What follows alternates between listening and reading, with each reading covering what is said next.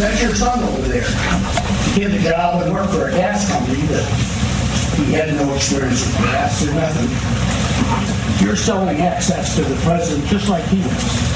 So you're a damn liar, man. That's not true. And no one has ever said that. No one has heard that. I see it on the TV. You see it on the TV. No, I know you do. And by the way, that's why I'm not sedentary. I get up and no, let him go. Let him go. Look, the reason I'm running is because I've been around a long time and I know more than most people know. And I can get things done. That's why I'm running. And you want to check my shape on? Let's do push-ups together here, man. Let's run. Let's do whatever you want to do. Let's do No one has said my son has done anything wrong, and I did not on any occasion. And no one has ever said it. Not I didn't say you were doing anything wrong. You said I set up my son to work in an oil company. Isn't that what you said? Get your words straight, Jack. That's what I read here on MSNBC. You don't hear that on MSNBC. But look, here's the deal. Here's the deal. It looks like you don't have any more backbone than Trump does. Let him talk. Let him talk. Any other questions? Yeah. I'm not voting for you. Well, I knew you weren't, man. You think I thought you stand up and vote for you? You're too old to vote for me. Why don't you just get out of here? Stick it up your asshole. Yeah. You want to throw me off? Okay, so there's three things we've got to do. We have to move immediately back to reestablish all those standards we had to begin with when we left office and significantly add to them. And the way you do that is, for example, you are in the state of Ohio, which is the state of Iowa, like they're trying to do in the state of Ohio. They decide which. And then we had another program that the court ruled that we were not able to, under our authority to do by executive order, but I'm going to try to push. And it was, there's a Dreamers program. There's also a program that said, we're not going to separate families. We're going to allow families to stay together while they go through the process. And the court said, well, you don't have executive authority to do that on our own. And we did that in 1976. And it was struck, 2000. I'm backing up here. 2014 is when we did that. When was I vice president? 1976. Oh, let me hang on. Let me back up. I'll get the year right at some point. Oh, 2000 and I'm going to get there. I promise. There it is. Sleepy, creepy, crazy Uncle Joe 30330. Yeah, that's a really great way to endear yourself to people just by calling them a damn liar, fat, and hey man, you set up my son. I never set up my son. No, what you did is you protected your son, so it allowed him to continue his zero experience job of getting millions for doing nothing that we know of because he has no experience in anything. And the most revealing thing, you didn't see this on MSDNC. He's admitting they're state-run TV, and they'd never dare tell people the truth. But they're all feigning outrage over Donald Trump with not one fact, one fact witness, everyone else opinion witness, hearsay witness, one fact witness. Well, what would you like them to do to get the money? Nothing. No quid or pro or quo like Joe. Nothing.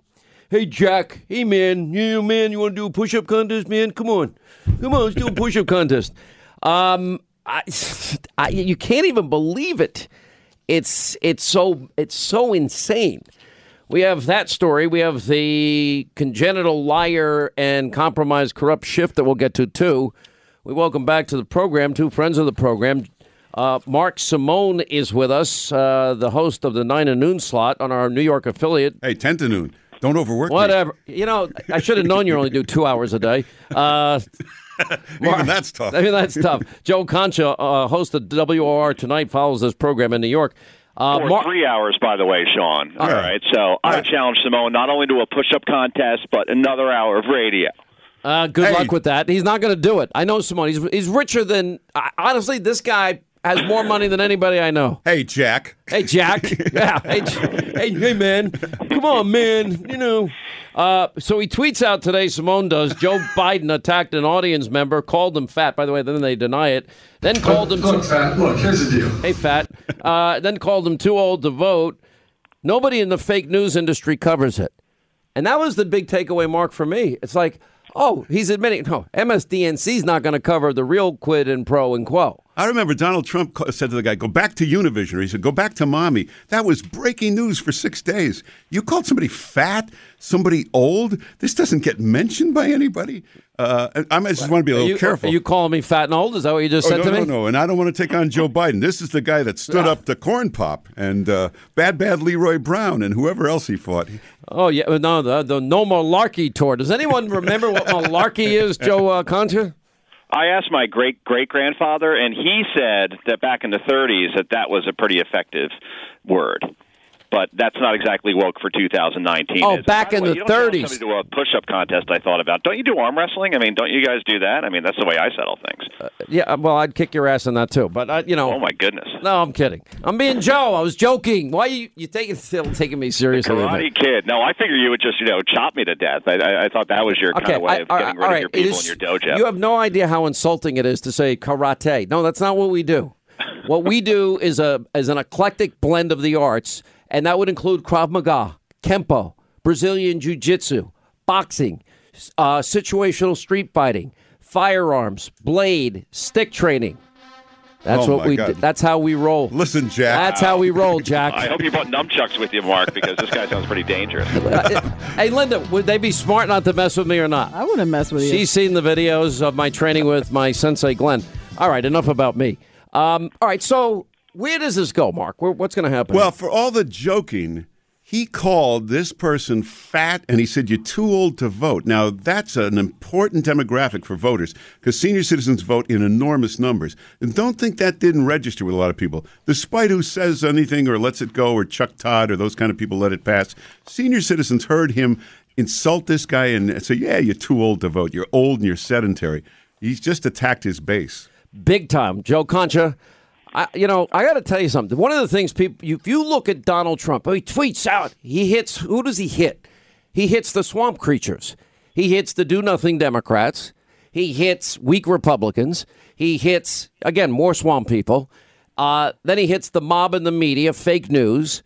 He's not attacking we the people. He's fighting for we the people. He doesn't go to the Washington Correspondents' Dinner. No, he usually goes amongst we the smelly Walmart shoppers, irredeemable deplorables. Yeah, look, Sean, the bottom line is that Joe Biden is the front runner for the Democratic nomination right now. He is way past the field in terms of, because Elizabeth Warren's fallen back so much, and Bernie Sanders always stays around the same amount. He only had a heart attack 2 months ago, so that's something that probably is. Now, why are you bringing that up? You're calling him old. That's so mean of you to point out that he had a health issue. I'm sure you did that. You have heart attacks when you're young, too. I mean, that happens as well, but I'm just saying that's obviously... Well, you're giving me a heart attack. You're scaring me with all this heart attack talk. No, sorry about that. But that's why Michael Bloomberg has stepped in, because he saw that Joe Biden clearly doesn't have his faculties about him, or he's just simply not a good candidate, right? I mean, every day we're playing some crazy thing that he says that you just say, how is that even coherent? So the Democratic Party has some serious problems. For starters, the far left is very angry because there's only white rich guys basically left. Right? I mean, it's crazy. Billionaires, right? Steyer and Bloomberg. And then you have the Russian asset, Tulsi Gabbard, taking out Kamala Harris. So the left flank of the party is angry. And then obviously the candidates that are left clearly aren't very good candidates. So for Donald Trump, you're just going to sit back and watch this go all the way, I say, save the tape, to a brokered convention, because no one seems to be able to get a stranglehold on this nomination. There's no clear frontrunner because there really aren't many good candidates. They all have big flaws. What do you make, Mark Simone, on this whole issue, and we've been reporting on it, about the congenital compromise liar known as Adam Schiff, because Democrats on the House Intel Committee were claiming their impeachment inquiry report this week that Trump's personal lawyer, former New York City mayor, America's mayor, Rudy Giuliani, apparently had contact with a phone number for the White House budget office where military aid to Ukraine was temporarily being withheld. However... well, we're now finding out, the wrong number. Yeah. Whoopsie day. And look at it this way. Are they really allowed to get the records and report the records of a journalist? No. First of all, nobody has ever called the White House budget office. Nobody wants. It's a bunch of boring accountants. The president wouldn't talk to the White House budget office. You've known Rudy Giuliani. I've known him for years. He is absolutely fanatical about the law. He's the former deputy attorney general, U.S. attorney, knows every law backwards and forwards. Whatever he's doing, doesn't violate laws. The idea of why is a personal attorney over there doing? Every president had that. Hillary and Bill Clinton had that. Sidney Blumenthal over there. You can go back to FDR, who had Harry Hopkins running around the world doing backdoor stuff for him. So it's perfectly normal.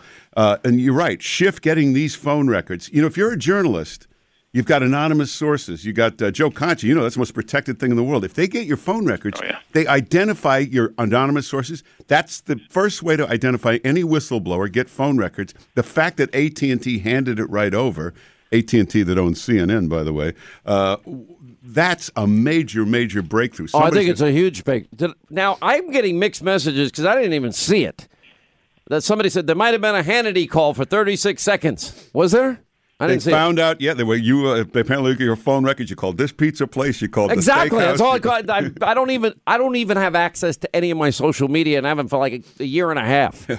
And the funny thing is, you know, I'm like, oh, it's 5:00 on a Friday. Oh, all of your text messages from 2017 with Paul Manafort just hit the wire.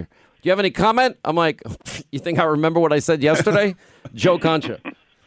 Yeah, 36 seconds. That sounds. Mark, you hit it on the head. That sounds like a pizza call. I mean, what else takes 36 seconds, honestly? So, well, I call Mario's. I give a lot of detail about how I want my cauliflower crust pizza. Well, there you go. That's good to hear. Yeah, look, I don't see any outrage over this as far as Adam Schiff and with John Solomon, for instance. You know, what are his First Amendment rights as far as being a reporter? Why are his calls being pulled? And we saw this with the Obama administration when they pulled thousands of phone records from the Associated Press. They spied on James Rosen, called him a flight risk, spied on his parents.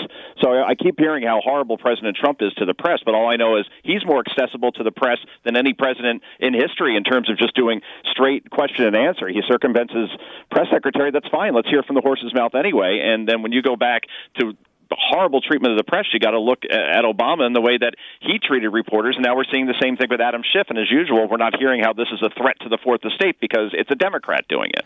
Well, you know, I got to tell you, Mark, I think that's all a good point, but the idea that we're going to go after, for example, we're talk show hosts, all three of us. All right, so what? We do straight news, right? How many hours can you produce of straight news, breaking story, we're giving you the facts, that's it. Then we do investigative reporting, you know, vetting Obama or the deep state, right?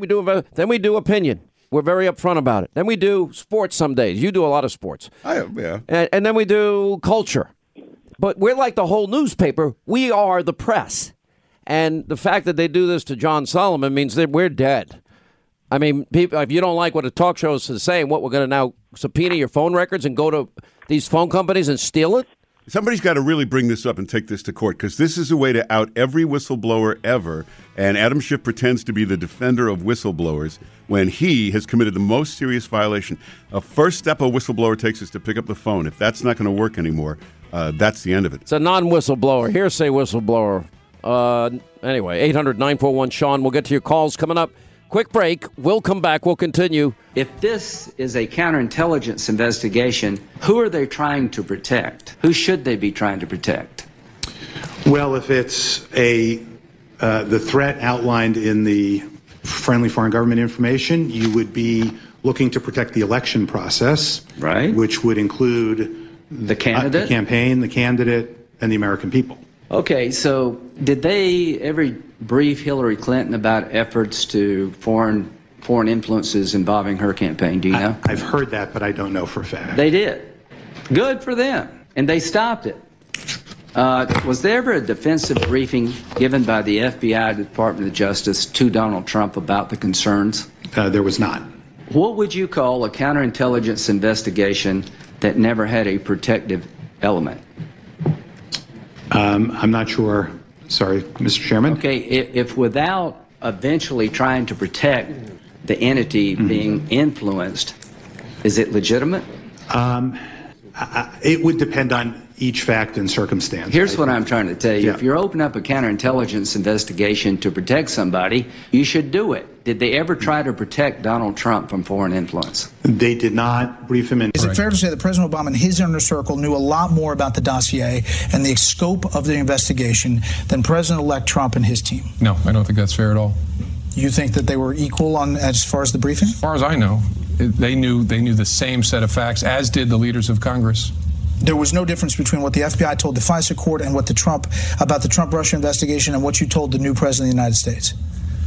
What the FBI and the FISA application said in October of 2016, I don't remember clearly enough all that's in the FISA application, but we sure didn't lay that out for anybody, President Obama, President-elect Trump, or the leaders of Congress. Oh, another Comey lie, higher loyalty. Huh, Jim, Mr. Super Patriot? Wow, pretty devastating, all of which we're going to highlight tonight. Like we did last night, we highlighted all of Schiff's lies. 24 now to the top of the hour. Joining us now, Jay Sekulow. He is the counsel to the president, chief counsel for the American Center for Law and Justice. You know, Jay, you've been a part of our coverage as well. Yep. You have been part of this ensemble team. You've watched us unpeel the layer of the onion. Everything we said has now been confirmed. Premeditated fraud perpetrated on a FISA court for the using as the basis of their application a dirty, of all things, Russian dossier that we now know is unverifiable. The word verified at the top of that application. James Comey signed 3 of them. What James Comey just said there is factually inaccurate, a lie. He's been caught in a lot of lies in all of this. Well, you know, it's interesting about James Comey because one of the things that Horowitz said, Lindsey Graham, who's done a great job on this, asked the question about, individual James Comey's being vindicated by your report. And Horowitz said, nobody who touched this should be deemed vindicated by my report. So I think that was number one. I knew this was going to happen. I knew as soon as Horowitz were to testify and explain what he wrote in those 470 pages, that the truth would come out. But one of the ones that's getting overlooked was a question that Lindsey Graham asked Horowitz. He said, was the FBI agent spying on Donald Trump when he went in there? In other words, an FBI agent was sent in purportedly to brief the president. Horowitz, it was a pretext meeting, the process by which they have to do these meetings. And then he says, and this is what's so interesting about this, Graham says, if you don't have a foundation for a warrant, then you can't just pick up and go. And Horowitz says, the incident, the event, the meeting was a briefing, and the FBI considered and decided to send that agent there to do the briefing. So the agent was actually doing the briefing, but was also using it for the purpose of investigation. That is outrageous. That is spying on Donald J. Trump. And there it is in black and white. Then Christopher Steele. Is it fair to say that Steele had a bias against Donald Trump? And then he goes through the whole how it was paid for by the Democratic Party. It was unreal. Well, I think all of it is. I mean, and this is the point.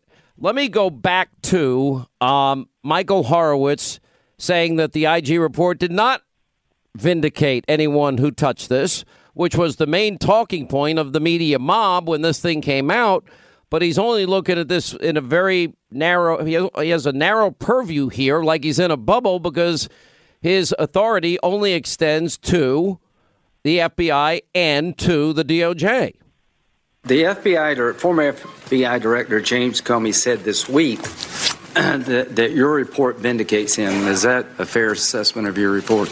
I think the activities we found here don't vindicate anybody who touched this. Okay. Sean, that's what I was saying. It doesn't vindicate anybody, and now we've got Durham who's really looking at all of this. So I think the reality is that these guys, like you said, the right to remain silent, I would be quiet if I were these guys. And then, of course, what's happened, the FISA abuse. The abuse, by the way, on the court itself is breathtaking. Breathtaking. Why have we not heard from the FISA court judges that were, well, lied to repeatedly and given false information? Because the law also requires, let's go back. I want to play for you first as I ask this question. And I want to play for you what Rod Rosenstein has to say about the FISA warrants, and it's an affidavit, career law enforcement, and you have to have it verified, and you swear to the best of your knowledge it's true, and we now know it was unverifiable from the get-go. Through the prism of this, I want you to answer that question. The way we operate in the Department of Justice, if we're going to accuse somebody of wrongdoing, we have to have admissible evidence and credible witnesses. We need to be prepared to prove our case in court.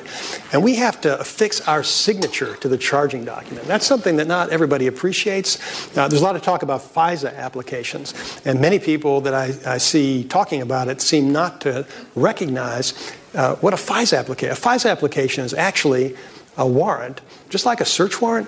In order to get a FISA search warrant, you need an affidavit signed by a career federal law enforcement officer who swears that the information in the affidavit is true and correct to the best of his knowledge and belief. And that's the way we operate. And if it's wrong, sometimes it is, if you find out there's anything incorrect in there, that person is going to face consequences. Now, when you hear that, and now we know it's unverifiable. We know they never went back and corrected the record, and they just doubled down on something that was nothing but pure nonsense to secure these warrants, to backdoor, as Bill Barr said, into the everything world Trump, which is the campaign, the transition team, and deep into his presidency.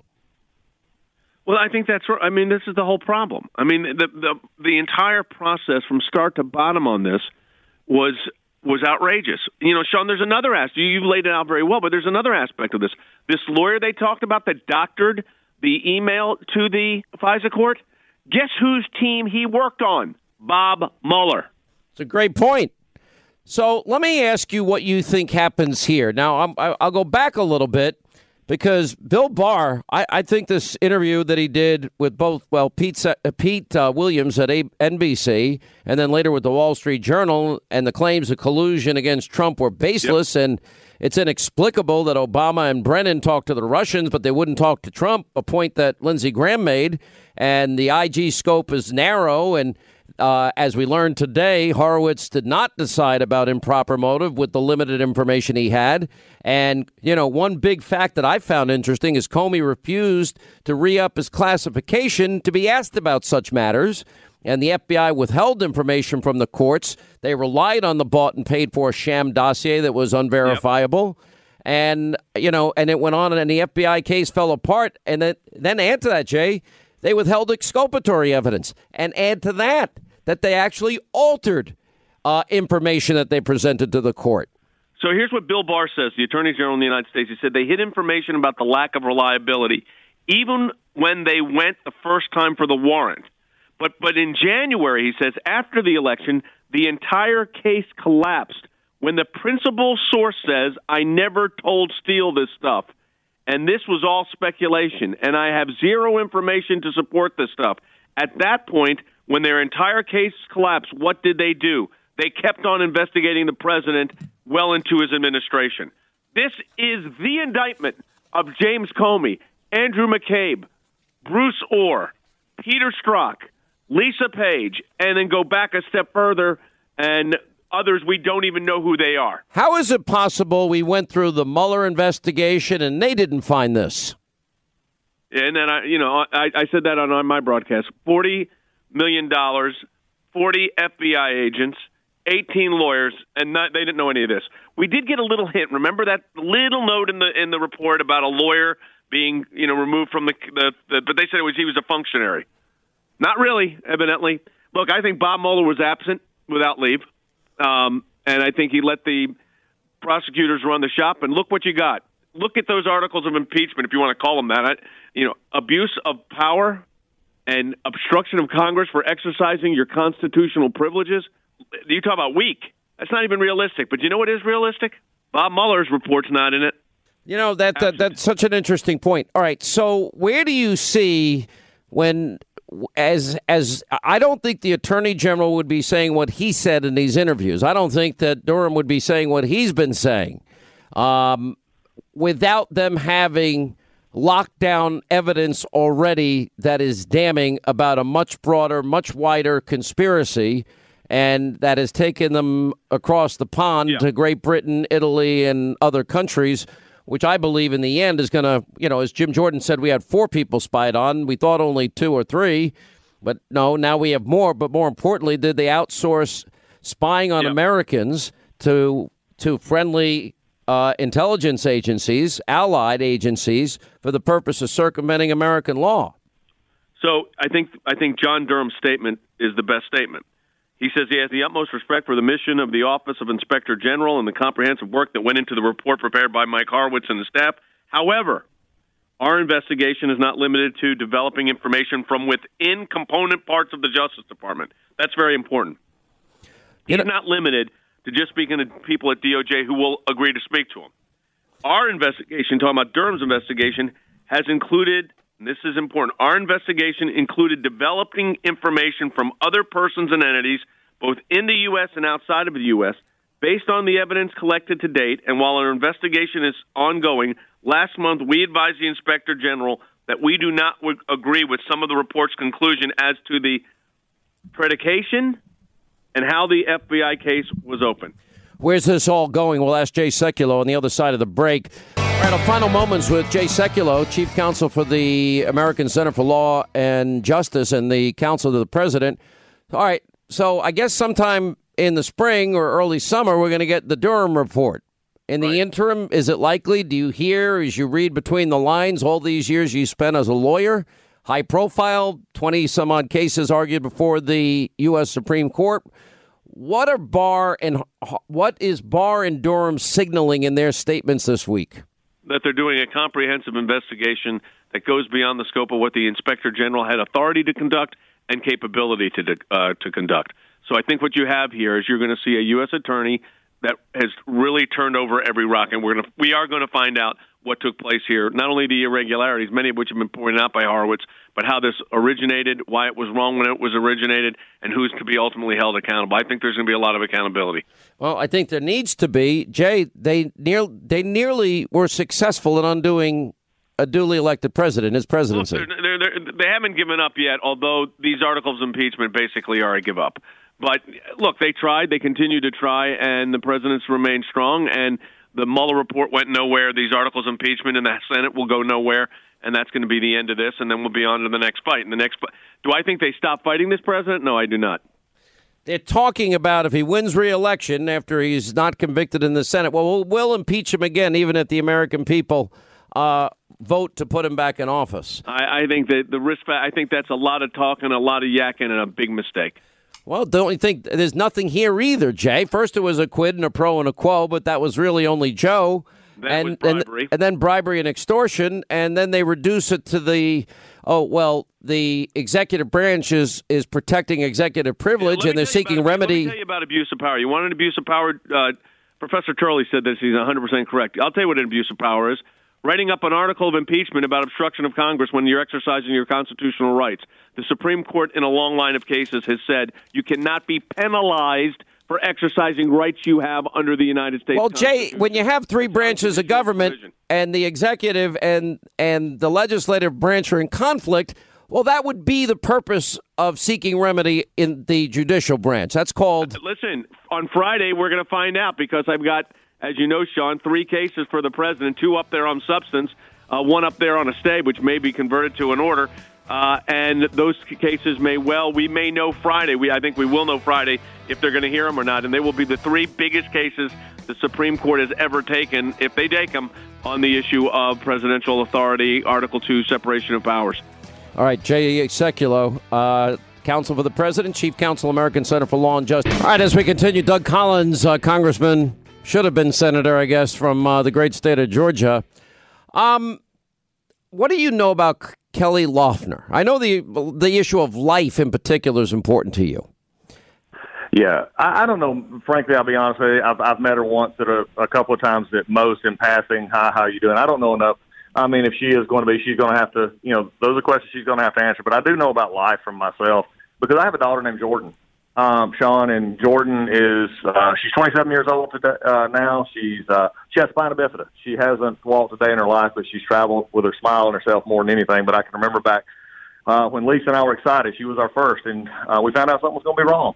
And Lisa went to school, and one of the teachers came up to her and said, you know, you got choices. And Lisa thought that she meant doctors and stuff like that. And Lisa said, yeah, we're trying to go to Atlanta. And the lady said, no, you're not understanding, dear. You don't have to go through with this. You have choices. And Lisa looked at her and said, you're talking about my baby. Well, that little baby is my daughter, Jordan. And she's 27. She has her daddy wrapped around her finger. And she texts me from work every day. When she goes to work at the hospital, she comes home. Don't tell me that life doesn't matter. Life matters from the beginning, conception to natural death. And that's just something that is personal for me. Everybody else has to answer for themselves. I'm trying to stand on where I am. And, Sean, I know you've always been a strong advocate for that. And but it's just personal for me. Jordan is a living example of what happens in life. What an inspiring story about you and your wife and your daughter. And it's pretty amazing. You ever think, Congressman, we'd be debating, well, we'll deliver the baby and make the baby comfortable, then we'll let the mother decide. And then 10 states are actually arguing this crap. Yeah. Look, liberalism has deprived us into a society where we feel that life is a commodity. It doesn't matter. And if we can make moral justifications on life, as it doesn't matter, it's whatever's right in the person's own eyes. I think I remember that from Scripture somewhere, that everybody did what was right in their own eyes. Then there is no moral authority, and God is our gifter of life. That's what I believe. And then when we begin that we can take it just for convenience, or because the worst case is for me because they don't like. It's very personal for me because they think their child has a physical deformity. They're going to kill it. And as I heard in one of the Sweden or somewhere, they're doing away with Down syndrome. You know how they're doing it? They're killing the kids in the womb. That's how they're doing away with Down syndrome. That's just wrong. Life is a precious issue, and from our perspective and your perspective, that's just something we fight for. I've come to get to know you in the last number of months, and I've watched you courageously release transcripts that nobody else would do, and I admire you for it. And I admire and thank you in advance, because I know you're going to be a rock star tomorrow and every day hereafter as we fight back this impeachment Ukrainian coup conspiracy attempt. Congressman Doug Collins, thank you, sir. Would have been great to call you senator next time, but whatever. I guess you don't win them all. When we come back, Ollie North. Joe Biden. Well, I've spent a lot of time with Kim Jong-un. No, you didn't. And then, of course, my favorite. I have hairy legs, and whatever this means. And by the way, I sit on the stand, and it get hot. I got hairy legs that turn blonde in the sun. And the kids used to come up and reach in the pool and rub my leg down so it was trained, and then watch the hair come back up again. They'd look at it. So I learned about roaches. I learned about kids jumping on my lap. And I've loved kids jumping on my lap. All right, joining us now, a good friend of the program. I want to go back, though, before I get to Ollie North here in a second. This executive so-called summary, this is the single most corrupt thing that I have ever seen in terms of an absolute power grab coup attempt. And the president conditioned a White House meeting and military aid to Ukraine on public announcement. No, that has not been true. The president's obstruction of the House of Representatives impeachment inquiry. No, it is called executive privilege. The president conditioned a White House meeting and military aid to Ukraine in a public announcement of investigations beneficial to his reelection campaign. No, that would be Quid, and that would be Quo, and that would be Joe that did all of that, not Donald J. Trump. The president removed anti-corruption champion Ambassador Yovanovitch. Every president has the right to appoint their ambassadors. Obama did it how many times? The president's handpicked agents begin the scheme. Well, what does that mean? His handpicked agents. I don't even know. They got the money even this weekend, the president of Ukraine said what I told you he said. And that is, I have absolutely zero knowledge of what's going on here. Anyway, Ollie North is with us. One of the things that inspired me to do what I do today was watching Ollie North, John Poindexter, a guy by the name of Brendan Sullivan, a bunch of arrogant elitists in the establishment beat up this decorated war hero Oh, you had Fawn Hall was your secretary, and you bought lingerie at a lingerie shop. And he's like, I don't remember. I never bought anybody lingerie. And then, oh, his wife reminds him, yeah, you picked up leotards for your daughter's dance recital. Amazing moments, and the country saw it. Now the country's seeing it again. There's nobody with better perspective. Now, Ali also happens to be one of my dearest friends. Love him. And he's one of the best writers. I've read every book he's ever written. And he's got a brand new novel out, by the way. He's a #1 New York Times bestselling author, decorated war veteran. And it's called The Rifleman. And he'll tell us about that as well today. How are you, sir? I am glad to be with you again, my friend. Thank you. Now, you've lived this. You've seen this. I was listening to you on the introduction, and of course the kinds of things that are happening. And look, you and I are both a little bit older than the average listener that you've got today, so very few of them were really witting of what transpired in almost every single case of a special prosecutor and a Congress that believes that they can essentially impeach and remove a president. And back in the 1980s, right after Admiral Poindexter and I were reassigned back to the Pentagon, it was December, if I recall correctly, 19th, 1986. I mean, I could see your listeners going, wait a minute, that was 1,000 years ago. Lawrence Walsh was appointed as an independent counsel to investigate the Iran-Contra affair. Walsh immediately made it known that he considered his job was to produce evidence leading to impeaching President Ronald Reagan. In the summer of 1987, 7 months later, a special Iran-Contra bipartisan special committee was comprised of members of both parties, both houses of Congress, and they held open and closed hearings. Sound familiar? Yep. This is unreal.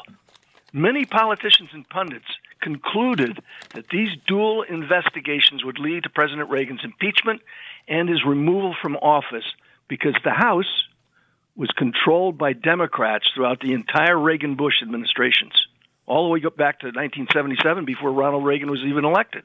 Mm-hmm. And despite the best efforts of all the House Democrats and the independent counsel, Walsh, so-called, I call him a special prosecutor, neither President Reagan nor President Bush were impeached.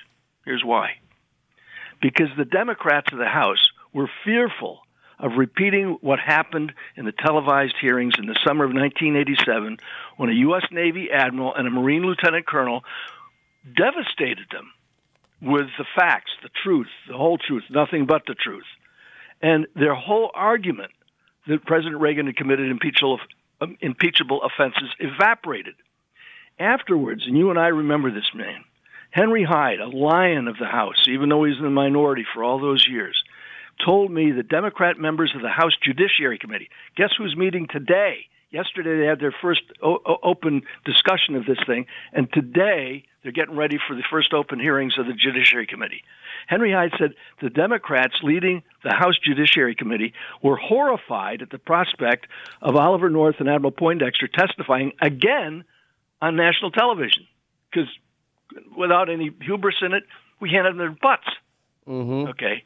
In the spring of 1988, Walsh said he could take care of the problem. He was so disconcerted at the prospect of Reagan getting off the hook, he offered me, nobody's heard this before. It's not in my first book about this whole occasion, and you're getting to cover this story first. He offered me a deal. Walsh asked me to come to his office where he showed me, and you mentioned his name, Brendan Sullivan, a lengthy indictment that he'd prepared against me, 23 counts. And then he said, "This won't happen if you'll sign this under oath." And he handed me the draft of a statement in which I would accuse President Reagan of lying in his deposition to the special prosecutor. I asked him if I could think about it overnight. And he said, "Yes, certainly. As long as you promise, make no copies and not divulge it to anybody that this is a deal." And, of course, I did exactly what I said. I took it back and agreed I'd return the following morning with an answer. We went back to the skiff, and without getting into things like divulging what my lawyer had told me, I ran the document through a brand-new shredder that turns pieces of paper into tiny little pieces of confetti, put the confetti into a plastic bag, and the next day returned to Walsh's office and handed him the plastic bag. and dumped it out on the table. Wow. The following day, he indicted me. He indicted me with all 23 counts. Nearly 4 years later, the D.C. Court of Appeals ruled I had been improperly tried. They went all the way to the Supreme Court. They refused to reverse the Court of Appeals, and the three counts that were remaining against me after the trial were dismissed by the trial judge, and not one person was jailed for criminal acts connected in any way to Iran-Contra. Now, think about what that means. They spent over $45 million, had 40-some-odd lawyers, not counting the ones in the House Committee, by the way, the Joint House-Senate Committee. And so Walsh still made one last try to get then-President George W. Bush. Just 4 days before the 1992 election, Walsh indicted former Defense Secretary Caspar Weinberger, an event that many believed helped seriously damage the President Bush's hopes for re-election. Here's the bottom line. President Trump now faces the same kind of attacks, an independent counsel, meaning Mueller, a hostile media, a rabidly crazed Congress, and I gave him my prediction. My prediction is this: the House will impeach him. The Senate will not convict him. He will not be removed from office. He will then get reelected, and the Republicans will recover and recapture the House of Representatives. I believe that that's going to happen. The model for that kind of tenacity and courage is in that book, The Rifleman. It's the kind of thing that's very appropriate because The Rifleman includes the same kind of thing, an inept and confused Congress, efforts to remove the commander-in-chief. I mean, think about this. Washington's appointed as commander-in-chief of the Continental Army, which didn't exist until the 14th of June, 1775. And there's already efforts underway in the Congress, of the brand-new Congress, the Second Continental Congress, as it's called, to remove him from office. And that kind of thing is going to continue right today because there is so much corruption. You used the exact right word. There is so much corruption in Washington, D.C., now our nation's capital. It wasn't then. Philadelphia was. The capital almost breeds corruption around it. The odor of corruption is rampant in this Congress and in Washington, D.C. The president calls it a swamp. I would have called it a sewer. I am stunned at everything that I'm listening to here. I hope people are listening closely as I am to everything that you're saying. Look, I could talk to you all day about all of this, but let me move on. And first of all, this novel is, I mean, it's a page turner. It's gripping. And it's just, you know, this is where your mind goes. But people got to remember, when you went to Iran, you did have a suicide pill. You do have a Purple Heart. You have served your country. So that's the man that I know. And you take that experience and then you put it in novel form. And I got to tell you, I think this is one of your best works. Well, you kind of say so. I appreciate the fact that you said so before and you're saying so right now. By the way, tonight, right after you finish your TV show, so 10 p.m. Eastern times, we're doing a live book signing. I wouldn't dare start it before your show is over tonight. So a live book signing. People can, if they want, they can. I'm going to remind people to go. Yeah, that's great. Yeah, riflemanbook.com. It's very simple. So in other words, a live book signing is they can cue riflemanbook.com, and they go there, they'll see you, and they'll talk to you, and you'll sign books. Yes. You'll personalize them, whatever that they want. And because you're talking about it, well, it will sell a lot of books. I appreciate, and they'll get them in time for Christmas. That's the big thing. You know what? That's amazing, actually. All right. Ollie North, we love you. Riflemanbook.com tonight, 10 Eastern. I'll remind everybody after the as we're ending the show tonight. I really appreciate who you are. And it's sad what you went through, but the experience for those that don't remember, that didn't live it like I did. You lived it a lot more than me. It's invaluable wisdom that you're imparting on the people, and we appreciate all you do. Appreciate you. Appreciate you too, my friend, because you're the voice of reason in the midst of this craziness in Washington. Thank you. All right, my friend. Appreciate you. Riflemanbook.com. Merry Christmas, Colonel. You're the best. Merry Christmas to you too, brother. Semper Fi. Semper Fidelis, Marine. Always faithful. When did you realize that the Epstein family needed help? Well, I was asked by the brother, the next of kin, to be at the autopsy. Mm-hmm. And at the autopsy on day one, there were findings that were unusual for suicidal hanging and more consistent with ligature homicidal strangulation, which included... And it was suggested at the time that he committed suicide by doing what? By hanging. At the time he was found allegedly hanging by a homemade ligature of sheets. Are you saying you don't think it was suicide? I think that the evidence points toward homicide rather than suicide. Why? Because there are multiple three fractures in the hyoid bone, the thyroid cartilage, that are very unusual for suicide and more indicative of strangulation, homicidal strangulation. All right, that was our friend, Dr. Michael Baden. He was there, hired by the Epstein family to observe the autopsy of Jeffrey Epstein. Now, I'm not an expert in forensics or pathology or autopsies. You know, I've watched all those shows. I'm fascinated by it. I mean, he was the former New York medical examiner for all these years. He's been involved in a lot of high-profile cases. I know Baden to be a very honorable, honest guy who's great at what he does. The only thing that gives me a little pause is that they say there was one camera that did work because the other two didn't, apparently. And then we have the records that, you know, these guys, I guess, prison guards are supposed to check on these guys every half hour. Maybe I'm sympathetic because I know my mother, as a prison guard for 25 years, had to work 16-hour shifts every day, and you had no choice. You would lose your job if you didn't do 16-hour shifts, and this would go on for 60 days in a row before she got a day off. I mean, literally, I'm sure you're standing and falling asleep, so I'm not... I feel bad for those guys because they got charged in this, caught up in this. I don't think they did anything wrong in this. There's no indication at all. But there are a lot of questions here that really are scary. Anyway, Dylan Howard is an investigative journalist, author, and he's written a brand new book, and it's eye-opening. It's called Epstein, Dead Men Tell No Tales, Spies, Lies, and Betrayal. Wow. And anyway... I'm reading your book, and you've got a lot of details in here that make me ask a lot of questions. Well, Sean, I've been investigating this case for 5 years, long before Jeffrey Epstein either committed suicide or was murdered. So I'm stacked with document after document after document that is a meticulously researched look at Jeffrey Epstein's life and how he was able to get away with the crimes that he did for so very long. In fact, I'm actually suing the FBI under freedom of information laws for them to release their full case file on Epstein so that this cover-up can no longer continue.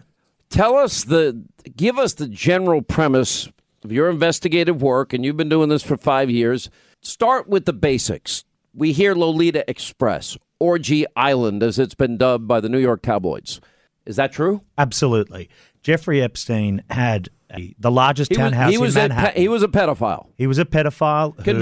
Convicted in Florida in 2005 and sentenced to a sweetheart deal. How did he get away with that question? That is the first of the questions that I asked. Answer that question. Well, in typical scenarios like this, the FBI, when they investigate, it's a federal crime, which means the FBI director at the time was none other than James Comey.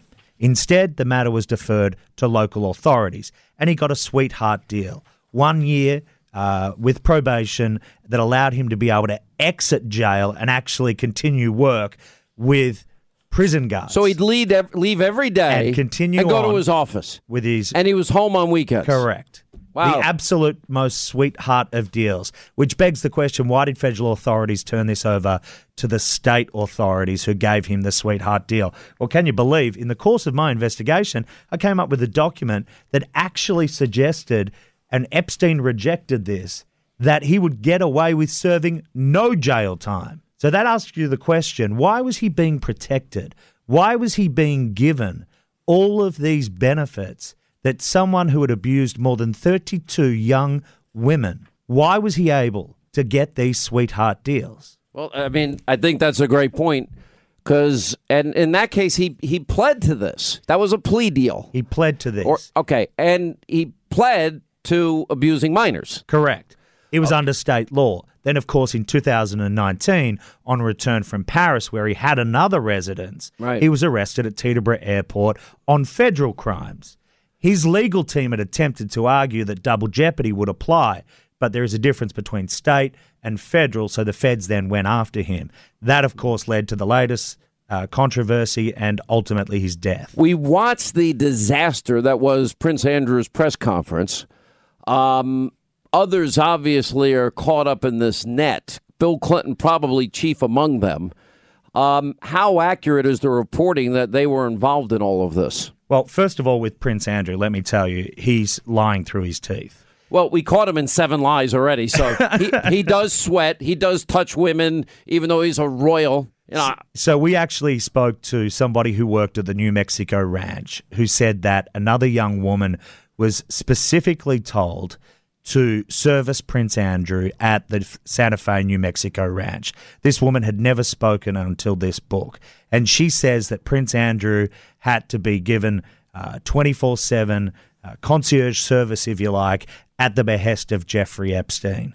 Now you've got an instance where he's trying to plead away his innocence by saying he had to come to New York to break up the bromance, if you like, with Jeffrey Epstein, which is just an inconceivable thought. So the depth of depravity with Prince Andrew goes far deeper. Is that why he was reluctant to say pedophile? Oh, I didn't want to use a boorish term. I mean, it's like, really? Absolutely. There's no doubt about that. Now, with regards to the Clintons, the Clintons have tried to fend away their association with Jeffrey Epstein. But what everybody ought to know is that Ghislaine Maxwell, who was the woman who was his ex-girlfriend and supposedly one of the individuals who helped procure these young women for Jeffrey Epstein, attended Chelsea Clinton's wedding in 2009. This is the madam, what's her name? She obviously denies that she was a madam, but has certainly... accused madam, you're right. Accused madam. But certainly her relationship to the Clintons was well known, and she was involved in the Clinton Foundation. One of the more interesting things, however, is the Lolita Express that you mentioned earlier. This was a plane that I've seen on board. This is a plane. How did you get on board that? I didn't get on board. I saw photos. Okay, just checking. I was just checking, Dylan. It looks. Might have to put you on the cover of one of your tabloids. It looks more like an adult film set than it does a private jet. This is plush lounges, that not the type of private jet service. You mean with real seats? You know, no. They had like cordoned off areas with beds. Correct. So it lived up to its status as the Lolita Express. And in fact, in the book, we actually print some of the images from inside that. By the way, people need to see it because it's pretty shocking. It is shocking. But nevertheless, let me tell you about the Lolita Express. Bill Clinton has insisted that he only went on a handful of trips with Jeffrey Epstein. Well, that's an out-and-out lie. Do we know the number? Because it's ranged anywhere between 3 and 26. What I can tell you is that Bill Clinton flew on Epstein's jet 13 times during an 8-day overseas outing. Mm-hmm. They were routinely joined by other controversial characters, including the Hollywood actor Kevin Spacey and many others, flying right around the world. Now, this is not to say that in any way Bill Clinton did anything wrong. In all, I believe he did 27 trips on the Lolita Express. Wow. But here is the premise of the new book. And the truth is often stranger than fiction.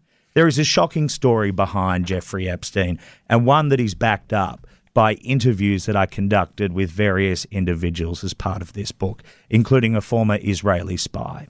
They say that Jeffrey Epstein was work for hire for international espionage organizations. I heard the Mossad. I don't believe that.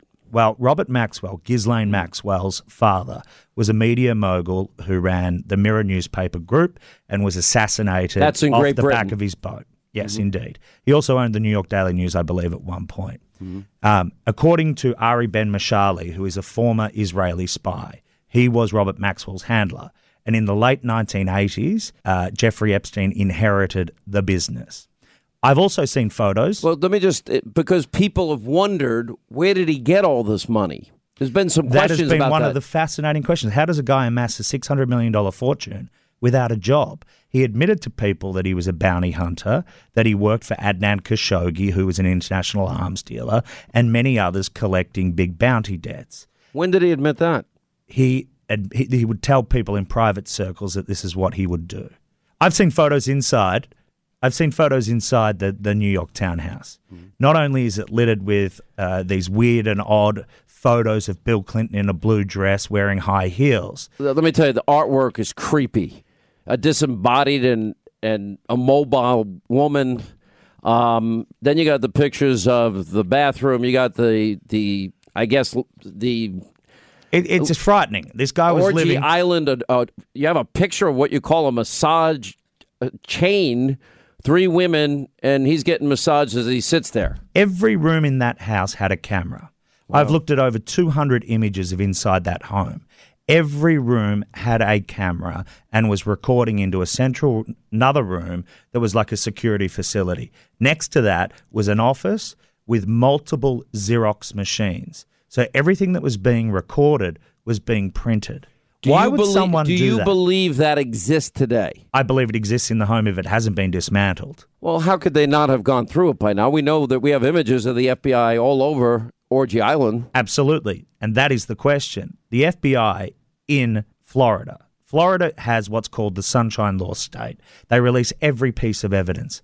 In the Jeffrey Epstein case, they haven't released any piece of evidence. They haven't released the cache of documents or DVDs or anything like that that they established. And that's why I've been in a 3-year legal battle with the FBI to release this information, because if there was a cover-up, we want to know who's involved. All right, stay right there.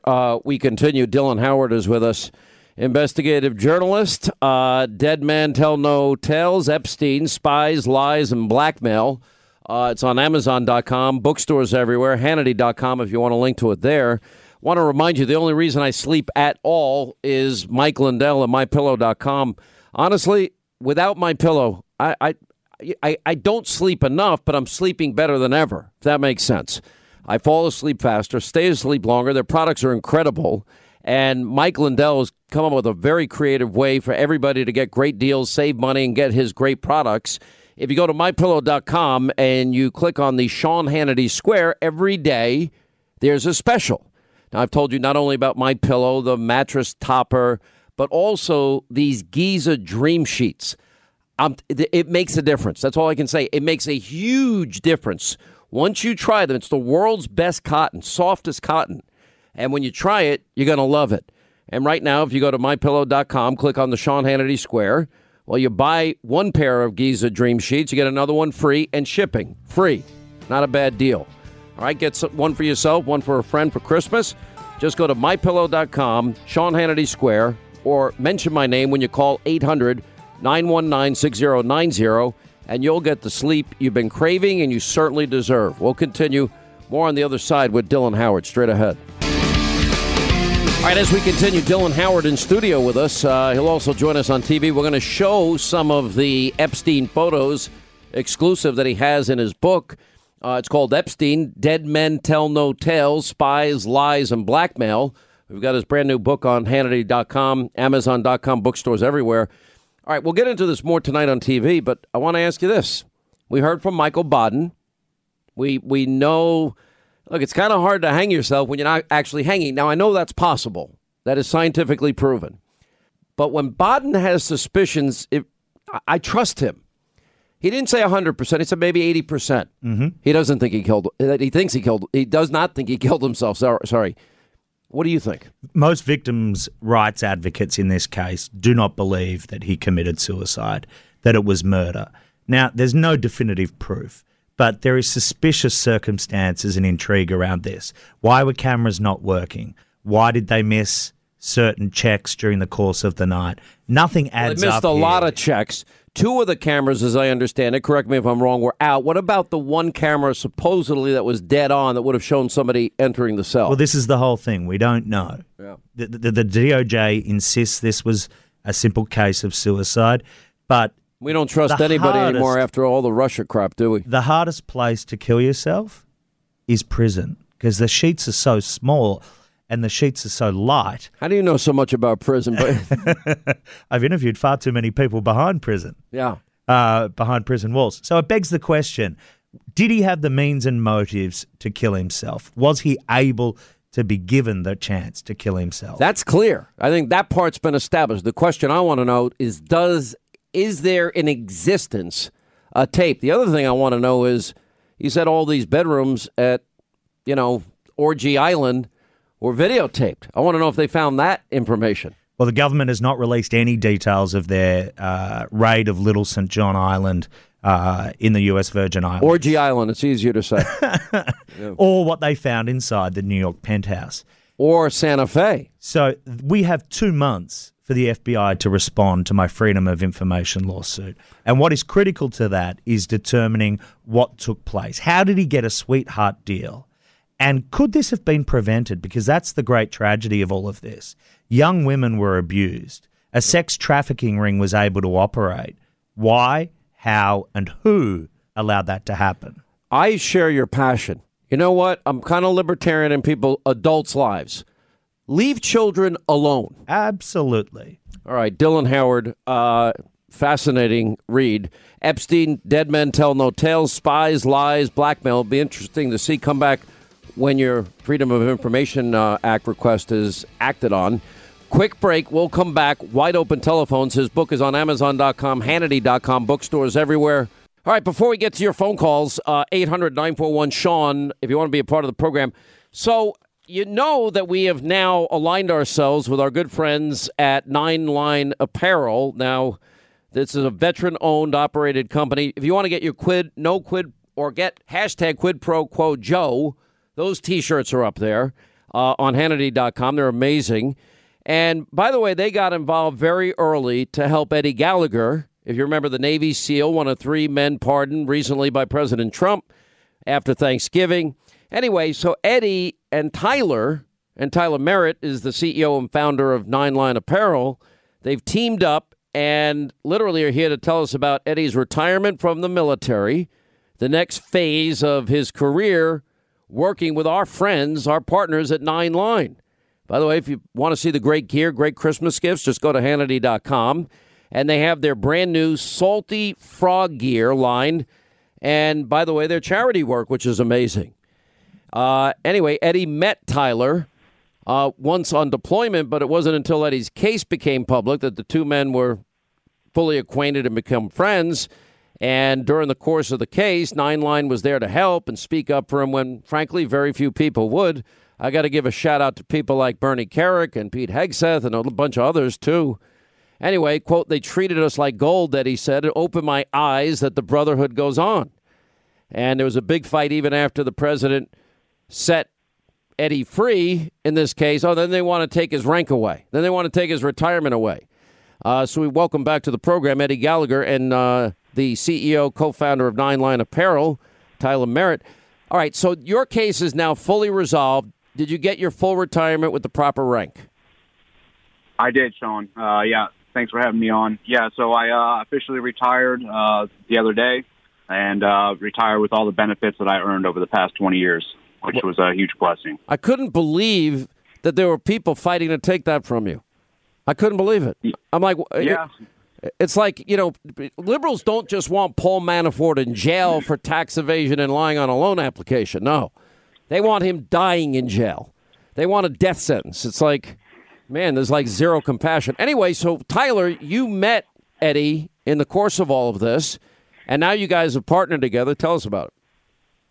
Yeah, this case kind of exemplifies why this president is the commander-in-chief our country needs. The fact that it came this far, the fact that we put Eddie through this hell, after serving our country for almost 20 years, putting him in prison for almost 9 months and putting his family through the uncertainty of he survives multiple combat deployments, but he might go to jail for the rest of his life. And without the president's intervention, that would have happened.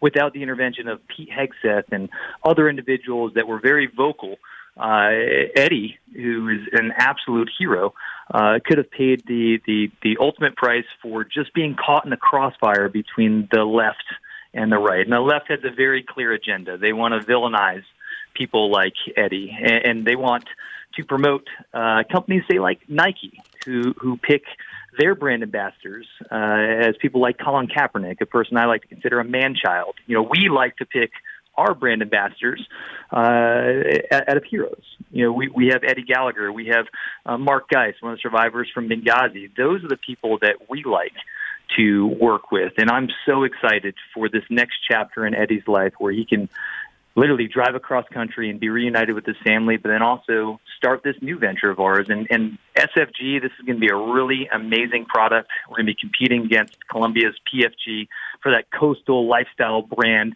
with an edge. And I couldn't think of a better brand ambassador than Eddie Gallagher.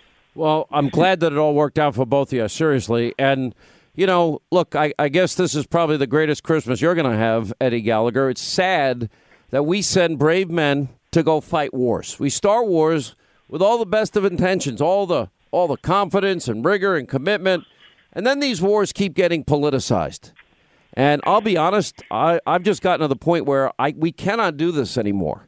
We can't put handcuffs on guys in battle and second guess them and say, well, you can't shoot unless you've been fired at first. If you wait that long, you may be dead. And then they're going to try you if you do shoot first.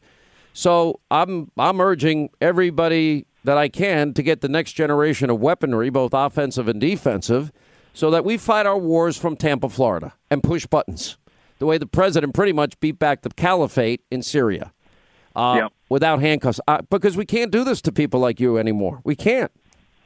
Clint Lawrence and how many others?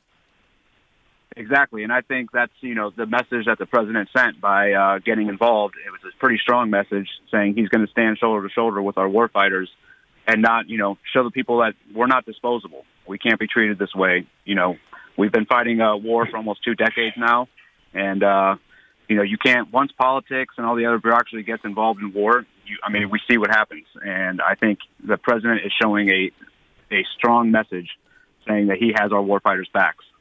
Well, I appreciate it. And Tyler, last point, if people want to get a hold of your apparel, be on my website, Hannity.com. How can they do it? Yeah, obviously on your site, but also at 9lineapparel.com.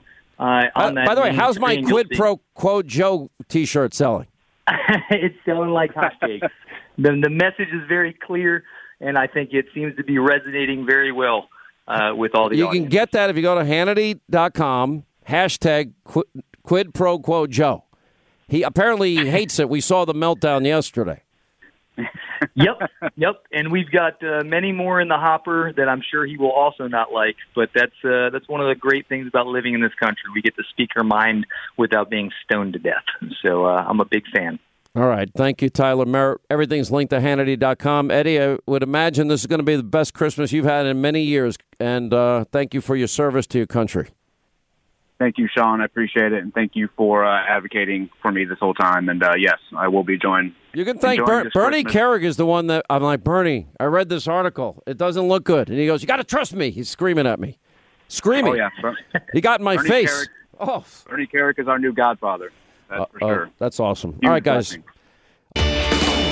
All right, that's going to wrap things up for today. Hannity tonight, 9 Eastern. We are loaded up. Yeah, it's all happening. The news you won't get from the mob. Set your DVR. We got great information tonight. 9 Eastern, Hannity, Fox News. We'll see you tonight at 9.